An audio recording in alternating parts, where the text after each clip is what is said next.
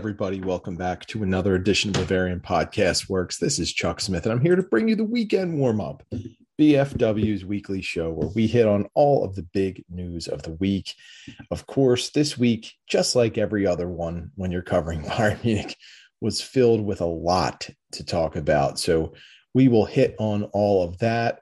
But just want to say a quick thank you to everyone that was able to vote for us in the World Soccer Talk Best Club Podcast Awards. As you can see, uh, that voting is still ongoing. Right now, we are in second place. Uh, we were in first for a while there, but as these other podcasts, their audiences start to realize that this contest is going on, there's going to be, I would say, uh, rapid swings of uh, voting. So hopefully, if you haven't voted, you can get out there and do that. We're going to keep pushing hard through this month until the voting ends on July 31st to try and get as many votes as we can. Obviously, we want to win this thing. Uh, we're really proud of the work we do here. We're proud to be able to bring you guys this podcast and all of the other shows on this podcast network. So, uh, we have a lot of fun doing this, and it would be great to be recognized for it. I'm not going to lie. Uh, it would mean a lot to us, all of us on the podcast staff. So uh, keep that in mind. If you have not voted yet, uh, you can find the links on our site, and uh, it would be a big help to us if you did. So, anyway, let's get down to business here. There was a lot to talk about once again, and we'll follow our normal format with the five things that we learned this week. And the first thing that I learned was that Robert Lewandowski going to FC Barcelona, wow, it's just not going to be that easy. So this is this is deep, right? There's a lot to unpack when you look at everything going on with Robert Lewandowski, Bayern Munich, and FC Barcelona. And we've covered this topic ad nauseum on this podcast and throughout the podcast net- network, and also on the BFW site. But one of the interesting things that really came to light this week, I thought there were two actually. The first one was that Bayern Munich is really, really skeptical that FC Barcelona can come up with the kind of money that they require for Robert Lewandowski and not just come up with it uh, in, in, a timely manner, say spread over the course of a couple of years. Bayern wants the money now. They don't want to risk having to collect from FC Barcelona over a series of years. Apparently, there's some at least a little bit of bad blood there between Bayern and Barca over the Arturo Vidal transfer, as Bayern was not able to collect a lot of the money they had required for Vidal when uh, that transfer went down. They were not able to collect it in a timely manner.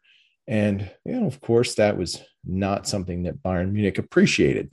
So now in this situation with Robert Lewandowski, a much better and bigger profile player, one that is worth a lot more money, and just a player in general who could rapidly swing the tide of things in Europe uh, Bayern is very skeptical of, of this move. You can tell. Uh, in a lot of ways, I think they're, despite everything that we read or we that we might see, I think they're content to sit with Lewandowski and have him play out the year. And I was really starting to feel like that might happen, and I still kind of feel that way. But in the end, this is a long transfer window. Barcelona is making a lot of other moves, and I think they'll be able to reassess exactly how much they can put up for Lewandowski. And if it's in the neighborhood of what Bayern wants, I think Bayern could be inclined to make a deal, but I just don't know if Barca can do that. And I know the number that we have seen put out there just time and time again is 50 million euro, which in my mind, again, is always, it's just too little for Lewandowski. Uh, and I think that it, it's, it's not a fair offer, to be honest. And I get Lewandowski's older and there is, you know, there's certainly the side of things that when, when a player's unhappy, you want to see him be happy. You want to see him go. And part of me understands that. And I it's I wouldn't be all that opposed to that just because Lewandowski has put in so much fine work. He's put in his time. Barca wants to give him something that he cannot get at Bayern Munich. I think it would be fair and equitable for Bayern to hear Barca out, to work with Lewandowski to make it happen. But at the same time, Bayern has to watch out for itself. And the bottom line is, as we've said many times, he's worth more money on the pitch at Bayern Munich than any transfer fee that FC Barcelona can provide. So I think it's going to be very interesting, especially over the next couple of weeks.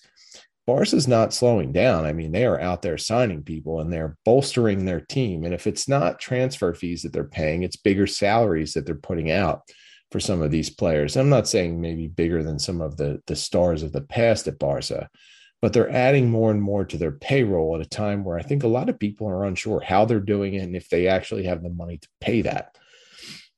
And it becomes extremely interesting when you look at that scenario and you look at Bayern Munich having a pretty much a hardline stance about how much they want for Lewandowski, even though it's kind of unclear what that number is at this point. From Lewandowski's standpoint, you see him, and, and the latest news that we saw from Kerry Hau with Sport One is that Lewandowski feels like he's being treated unfairly in this deal. And the reason he feels that way is because FC Barcelona wants to give him a three year contract, something which Bayern Munich will not give him. So when we look at that scenario, I get Lewandowski's frustration. I understand why he is frustrated. I understand why he's a little bit angry, why maybe he didn't show up at training camp and be fully engaged right off the bat. I, I get all of that. Uh, he feels wronged in the situation. I'm sure he feels like he's put in the time that he's been successful and he's done everything that's been asked of him. But, you know, this is going to come down to one thing can Barca get their offer into the neighborhood that Bayern wants? And I'm not sure it's going to happen. Lewandowski seems like he really wants it to happen, but it wouldn't be the worst thing in the world if Lewandowski was back at Bayern Munich for next season. We'll see what happens with it. But I think as each day goes on, there's more and more doubt that starts to creep into people's minds. And again, this could all just be Bayern Munich playing the long game here trying to milk as much out of FC Barcelona as possible and trying to push this transfer to happen as close to the end of the window as possible. The only downside for Bayern with that is they actually need a, a plan to move forward without Lewandowski because no matter who they've brought in so far, no one fills that gap. Not Sadio Mane, no one. Uh, it's just impossible to do that. So we'll see what happens with Lewandowski. It will be uh, one of those very fascinating stories that we watch play out. And who knows, maybe even by the time this podcast is released uh, at some point early, early Friday morning, uh, maybe there'll be a resolution. Doubt it, but maybe. The second thing we learned this week is this is kind of crazy. Uh, Gianluca Di Marzio, uh, he re- filed a report saying that while there are very, I guess, engaging discussions between Juventus and Bayern Munich, there's still a 30 million euro gap between what Bayern offered and what Juventus wants. So this is very interesting because if it was 10 million, you'd say, all right, well, Bayern will make it happen. If it was 15, you'd say, all right, you might be pushing it a little, but Bayern can, can come up with 20, you'd start to have your doubts. 25, you'd probably feel like, uh, I don't know if this is going to happen. 30 makes me think, no way. But we know that Matthijs de Ligt wants this deal to happen. He has limited the teams he's negotiating with to just Bayern Munich. So when all of this, you factor all of this together, that 30 million gap, 30 million euro gap, I, I feel like that's going to shrink a bit. I feel like Bayern's going to come up and whatever their initial offer was, I think they're going to meet somewhere in the middle here. I think if there truly is a 30 million euro gap, that I mean, if Bayern's offer was something like 70 and, eh, or or 60 and and Juventus wants 90, well, we'll just use those numbers as an example. I think Bayern can get it up to about 80, maybe like 83, 84, maybe 85 if they really pushed. I don't think they'll go all the way, but I think that will be enough to get it done it's really just a matter of time. And when does Brazzo want to make that best offer? And again, it's all this cat and mouse game, the back and forth between the two clubs. The only thing we do kind of know is that Juventus and Bayern have a good relationship as opposed to Bayern and Barca. Uh, so I would expect the discussions and conversations to keep happening. I don't expect uh, an easy resolution to this. I know at the beginning of this week, we saw a story saying that Bayern wanted Lewandowski and De Ligt done by the end of this week so that each player could move on and join their new teams for their upcoming US tour for Bayern and whatever preseason activities FC Barcelona has. And I believe they're also in the United States, but am not positive. Um, but De Ligt, I just don't know if it's going to happen. He's obviously uh, or I should say, I don't know if it's going to happen anytime soon. He's in the weird spot of of having to play the game. Everyone knows he wants to leave. The fans at Juventus have been very gracious toward him, and he's done and said a lot of the right things. So everybody is handling this in a proper way. The Juventus, Matthijs de Bayern trio compared to the Bayern, FC Barcelona, Robert Lewandowski trio, it's like night and day. Uh, this Juventus deal, I think most people feel like it's going to happen. That that big of a gap with the numbers is quite worrisome, but it doesn't seem like something that could not be overcome in the course of time. I think Bayern has, has been down this road before. I think when the player wants to move like this, when Bayern wants to move like this, and Juventus probably doesn't have too much of a leg to stand on and wanting to keep the player, I think it would be a good move for them to, to capitalize and get as much as they can from Bayern. And of course, we saw that they might turn around and give some of that uh, to Torino for Gleison Bremer, uh, of course, the Brazilian who had been linked to Bayern Munich several times. So uh, I think there are a lot of dominoes that could fall here. When Kalidou Koulibaly moved on to Chelsea, I think that took one option off the table for Juventus. So they might start feeling the heat like they need to make a move with de Ligt sooner rather than later so that they don't miss out on getting Bremer if he truly is this the man that they want to step into the back line there. So we'll see what happens with de Ligt. I personally am very excited to see uh, about the possibility of seeing him at the Allianz Arena. I think he's definitely one of the bright young defenders in the game. He's got all of those physical tools you want in a modern day center back. Uh, I think that uh, you know he would be a great fit and potentially be that leader on the back line that Julian Nagelsmann apparently so desperately wants for this squad.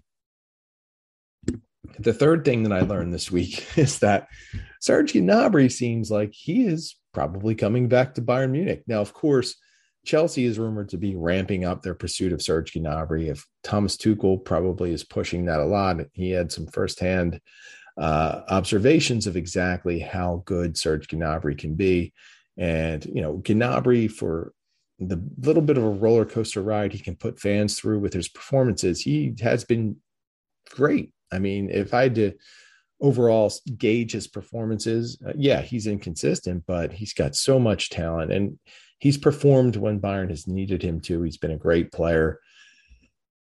It's really, it's really tough when you look at Gnabry, and and I look at this in the the weekend warm up post that will be up on Friday. I look at a player who is a starting caliber player, who is a great player, one that deserves to be in the 11, one that should be a key figure on most other teams. But I look at this Bayern Munich lineup, and if Robert Lewandowski stays, Serge Gnabry is going to be a bench player. And you know, there's even a slim possibility that even if Lewandowski leaves, Gnabry could still end up on the bench. So it's it's a difficult spot. Uh, I feel like Gnabry being in his prime, he should be in a position to where he's not worrying about his playing time. And you, I am always harping on this, right? I think that young guys and players in their prime, they should be out there on the pitch. They shouldn't have to worry about how deep the squad is. You look at those wing positions. If if Julian Nagelsmann rolls out a back four and he has two wings in that formation, you've got Sadio Mane, Kingsley Coman, Leroy Sané, Serge Gnabry, Jamal Musiala. Those are five terrific players for three spots. And you know, if it's me, I'm probably starting Mane and, and Musiala, but uh, if you team him, a team them with Muller, you get the triple M's there, right? 3M. But uh, I don't think Nagelsmann would do that. You know, ultimately, I think it would be Mane, Muller, uh, being the attacking midfielder, of course, or slash second striker. Uh, and then I think you would see Kingsley Coman out there on the right. Um, it's difficult. It really is. Uh, because I look at Gnabry, I, I wouldn't want to see him sitting, and I don't think he would be happy sitting. And it was interesting this week when Leon Goretzka was speaking about Gnabry's situation. You know, Goretzka said that he, the one thing that he's sure is sure of is that if Gnabry stays with Bayern Munich, he'll be happy. Um, and I'd like to think that I think he would be comfortable but happy might not be the word I would choose. And listen, the biggest powder keg of that whole mix is Leroy Sané because we know he has uh, had a tendency to pout. He has not always uh, handled these types of situations well. And again, I don't know if I would blame him in this spot because, again, he is a starting caliber player. And for all of the love that has went about went out about Sadio Mane and how you know he's a great fit. There's no denying that he's great talent. You'd be a fool to turn him away, but you really didn't need him uh, at this point. But now that he's here, you have to deal with it. And how the club chooses to move forward here is very, very intriguing. You can't have every winger making 20 plus million euros. You can't have every winger expecting to be in the starting 11. And I think that that's kind of where they're at. Aside of Musiala, who's you know still young and working off a contract he signed a couple of years back, um, you know, he it might have even been last season. I want to say uh, maybe 2021. That was 2020, I think. Either way, uh, Jamal Musiala is an intriguing talent. There, right now, he's a steal at the price they're getting him at. But I mean, the other four players in that mix, they're all just making a ton of money. And, you know, we've seen through the years that wings at Bayern Munich have a have a tough time staying healthy. So I get the need for depth. I just definitely worry about how you make all that depth work. In fact, if you think about the treble season back in 2020, one of the great things about that is uh, was really how Ivan Perisic played that role. He wasn't coming in demanding playing time. He kind of understood where his role was on the team. But because there were so many injuries, he was able to come in, contribute, and played a very vital uh, role in helping that team achieve all the success that it had. And I do think part of that was being given a role and then being able to perform in that role and then step his game up when called upon to be a starter. And, you know, I don't know that all of the current wings have that mentality if they get put on the bench to begin with. And yeah, I mean, Sane and Gnabry, they're two great players that should be starting somewhere. So I don't, I don't know. It's a real wild card for me. And, you know, I want to see Gnabry stay, but at the same time, I do understand if he looks at that situation and says to himself, um, there might be a better option out there. And whether that's Chelsea or Real Madrid or somewhere else, uh, we'll have to wait and see. But Gnabry, if he truly is leaning toward re-upping his deal, uh, we're going to see some very interesting competition out there on the offensive flanks. The fourth thing that I learned this week was that man, it is it's happening, and it's it's not good for me personally, but uh, Chris Richards seems like he truly is on the transfer block for Bayern Munich. And we're seeing more and more stories break about clubs being interested in him. Olympique Lyon, Valencia, Crystal Palace, Southampton, and, and even Hoffenheim, where he spent parts of the last two seasons on loan. Uh, they're all reportedly interested in him. I, I don't think Hoffenheim could match up with some of those clubs financially, but I do think it's probably the best cultural fit for him because he's been there already. He's established himself as a starter at that club. And I think the fans there really liked him and enjoyed how he played. And it'd be a fool not to. The kid is, uh, he plays with a lot of exuberance. He's exciting. He's got a lot of physical tools that, that you want in a center back. Uh, he's a good passer.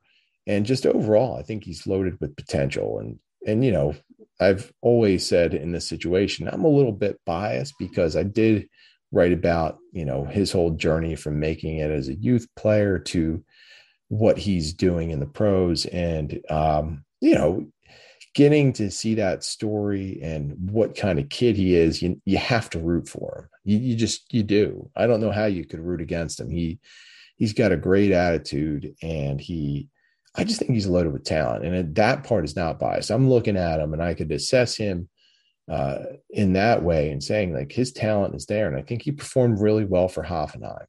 Uh, where I get biased is I, I, I genuinely want him to have success because he seems like such a great kid. Um, but looking at his play on the field, I thought he's proven himself. And while Bayern Munich could always use talent on the back line, it's just one of those situations. It's a numbers game. If you bring in de Ligt, then you have Hernandez, de Ligt, Pavar, Pavard, Upamecano, Nianzou. You can throw Stanisic in the mix since he could play a little bit back there, depending on what kind of formation that Julian Nagelsmann is going to run. It's just a numbers game. And, you know, I'll lean back on this. When you're a kid that young, you need to be on the field. And since he's already had the taste of that starting role, he's already had a taste of the big time. The kid deserves it. And if I think if he wants to move on and if Bayern Munich can find him a good home, I would support that. Um, what's disappointing is I think he could have been a success at Bayern Munich, and maybe he still will be. Maybe these transfer stories are just all nonsense, or maybe they'll fall through. But I think he's got the talent to make it at a big club. And I think he's going to really establish himself at some point. It's just going to be a matter of someone giving him a chance and consistently putting him out there and just have giving him that opportunity to prove himself. And I think he will when that uh, when that opportunity arises. So good luck to Chris Richards in all of his uh, uh, his career here because it looks like he'll be moving on. But rest assured, we'll be watching him from BFW because uh, you know we're we're a little bit invested in his story and, then seeing where all this goes. So he's a great kid. Hopefully, it works out for him. Finally, the fifth thing that we learned this week is that man, I think Brazzo has has turned a new leaf here for someone that was really described as gruff, um, someone who came across as a little bit difficult to work with, according to the stories that were put out there. Someone who might not have been the best teammate in terms of working together with other people in the club front office and with the coaching staff. He seems to be pushing the right buttons now. And, you know, when I think about him in the situation, the first thing I think about is why Hansi Flick left the club. And to me, I'm always going to go back to that. I think it was a crazy mistake. I think that if if Brazzo and the Bayern board and the other executives couldn't figure out a way to mediate things and, and get Flick on board and find a way to keep Flick happy and Brazzo happy and make it all work. Think it was very short sighted. And it was one of those times where you know, Bayern came across as a little bit arrogant. Um, and, and listen, Flick was was not he was not you know absent of any guilt here. I mean, he was uh, you know involved in this fracas just like anyone else. And I think it's kind of funny as Philip Quinn pointed out, and this was very interesting. Everybody, almost everybody anyway, but everybody that works with Brazzo seems to like him or have gotten along with him except Flick, and vice versa. Now we do know that Brazzo definitely made some enemies with Miroslav Klose and Hermann Gerland. Um, you know, there was there was just a lot of friction between that coaching staff and Brazzo.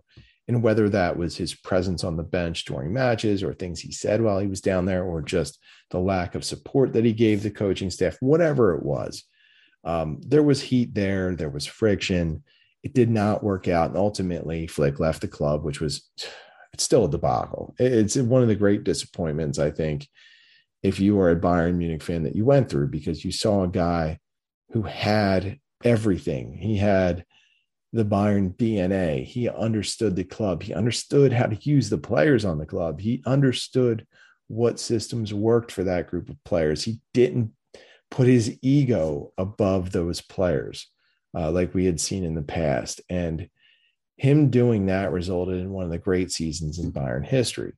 Um, but the fallout from that was there was the next season where Flick had gained some power because of what he achieved and wanted to exert that by asking for players. Some of those players Brazzo did not want. And once that heat happened, and then Brazzo went out and got some players that maybe Flick did not want, it just created a situation that became unworkable for both men. Ultimately, Flick left. Uh, as we saw in the Amazon documentary, uh, it was an awkward, awkward situation. Um, but when I do think about that, I think about what what would you do if you were Brazzo in that situation? Would you have come out and you would said, All right, I won this war. I'm still here and he's gone? Or would you probably take the feedback he definitely got from executives and the board stating that he needed to figure out a different way to operate? And I think maybe he did learn from that. Uh, you look at how he's changed his approach, not just with transfers, but how he's communicating and relating. And I guess in some ways you could say that he's become a you know a lot of people use the term used car salesman because uh, i don't know if it's whatever the case in the united in the united states here they'll say that if you're trying to sell someone something with Brazzo, I don't think it's quite that. I don't think he's talking to these players and communicating them and selling them something, this great thing like like a car that's really a dud, right? It's really a lemon. It's not that. I think he's legitimately laying out a plan and he's communicating to them why they would be important to that plan. Now, it will be interesting in a couple of cases how this whole strategy has worked. As we saw with Ryan Gravenberch, his dad came out and said that Brazzo, the biggest difference was that Brazzo and the club came out, they showed a plan, they made Gravenberch feel important, and they went for quality transfers over quantity, which I'm sure is a big selling point. And I'm sure that Brazzo is really hammering that home because other clubs are just going out and trying to just buy talent and buy more talent and buy more talent. Bayern has at least been a little bit judicious over the past couple of seasons with not trying to stockpile all of this talent. Now, if you're me, you think, oh my, look, look at the wing situation. That's stockpiling talent for sure. But in general, Bayern does not just go out and buy players to buy them. They have a plan. And if he's effectively communicating that plan, and if he's making these players believe that he, this plan is built for them, that it will work for them, and the club will be invested in them. And if he believes that and it's working, then this is great. It is truly one of the great turnarounds in terms of uh, how a front office executive interacts with people around him and also with his prospective transfer targets. Uh, I look at the stories we see, like Gravenberch, what Brazzo did with Sadio Mane, what he's doing currently with Matthijs de Ligt, he's convincing those players that their best option is Bayern Munich. And I will be the first to admit, I have not always been on board with Brazzo and has had less to do with his actual performance on transfers, right? I think he's had some complete utter misses. He's also had some some great moves. And some of his best moves weren't even ones that would turn out to be permanent. If you look at players like Perisic. That's a perfect example. He was the perfect player for that time. You know, and, and other people would counter like, oh, he also brought in Bouna Sarr. uh, but like I said, I'm not going to worry about that. Every sporting director is going to have hits. They're going to have misses. What I care about now is that Brazzo has started to find a way to coexist with the people in the coaching staff. And then he's found a better way to target transfers and to communicate to them what he can do for them. Uh, I think it's it's it's should be commended what he's done. And like I said, I have not always been the biggest fan of his work or how he's interacted with people, but you have to give him credit. And if he is turning around, and, and yes, we did see reports that there was heat between Nagelsmann and Brazzo just a couple of months back, but it seemed like during this transfer window, they are really aligned on what they're doing, the players they're targeting. And there is certainly more input coming from Nagelsmann than Flick was ever given. So, in a weird way, going through all of that with Flick and and seeing how disappointing that was, it did help Brazzo become better at his job. And I think it it's ultimately affecting the club in a positive way because he's not only been more open to working with the coaching staff, but he's also just been overall better at interacting with these players that he's targeting and convincing them that Bayern is the best place for them. So big credit to Brazzo for the work he's doing, you know, to me, I'm shocked. I didn't think he had this kind of transfer window in him. Uh, of course, he'll he won't get a final grade until the end. We have to see what they get for Lewandowski if he moves on. We have to see what they ultimately pay for Matthijs de Ligt. We have to see what happens with Conrad Laimer. We have to see what happens with a number of other things. But what he's done so far has been really good. And it does seem like he's changed his tact just enough to, to be a, a better partner to the coaching staff and to be a better communicator to his prospective targets. So credit to him. Nicely done. I'd give him a round of applause right now, but it's late when I'm recording this, and people in my house may kill me. So that will about do it for the Bayern Munich portion. I did want to, oh, I did, you know what? Here's what's funny. And I, I did want to mention this before I, I switch over and talk about uh, the season finale of The Boys and also the uh, the most recent episode of Better Call Saul. I did want to say we have to remember too when you look at Brazzo, looking back at this window, it starts really before you know July 1st. You look at that meeting that Brazzo had with Erling Haaland and how that caused issues with Lewandowski and whatnot. I just want to leave this last thought. What if that that meeting with Haaland, what if it wasn't for this summer? But what if he was playing the long game and laying the groundwork for a later date? Now we do know that Haaland has a has a has a contract that runs through 2027, but we've also heard rumors that there could be a release clause. So mm, if Brazzo was playing the, the, the long game there with Haaland, uh, I, I will give him that standing O I was talking about. So, did want to mention that. I thought it was pretty uh, uh, pretty interesting to look at and see that maybe that conversation just wasn't geared to you know this 2022 2023 season so like i said i want to just quickly hit on a couple of entertainment notes i did finish the most recent season of the boys and it was classic. It was a great season in every which way. It was funny.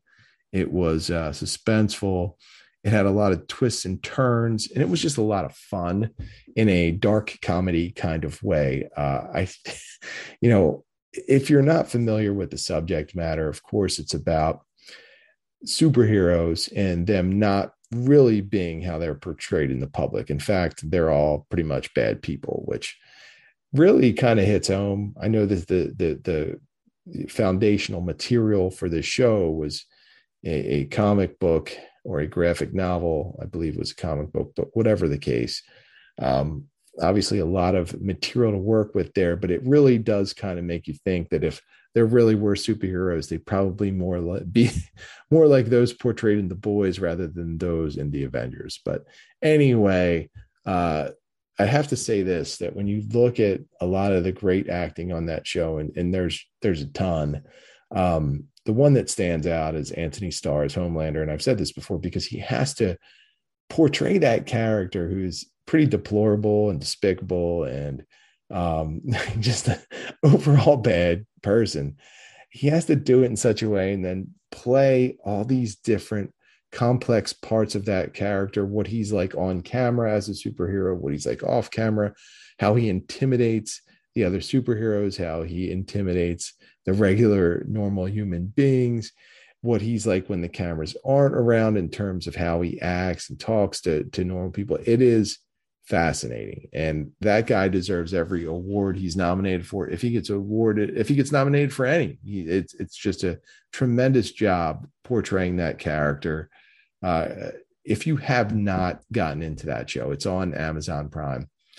You need to. Um, and, listen, you might hate comic books or any of that. I, I don't. I personally grew up uh, reading them, and you know, as I got, I would say busier, like with sports and that occupying more of my time, I had less time to read them. But it was one of those things that I was able to kind of recapture a little bit later in life. Uh, still, now I'm back in that phase where I have zero time to do anything, but um, I recommend that you watch this show, even if you don't like comic books or the superhero genre. It's it's a really fascinating take, dark, bleak take on uh, what the world's most powerful people really might be like. So you could read into all kinds of symbolism and all. Uh, there's a lot going on with that show. So I choose to look at it and enjoy the entertainment of it and enjoy the characters. I try not to think too deeply about the messaging of it because I just want to let my brain rest when I'm when I'm watching these shows. But uh,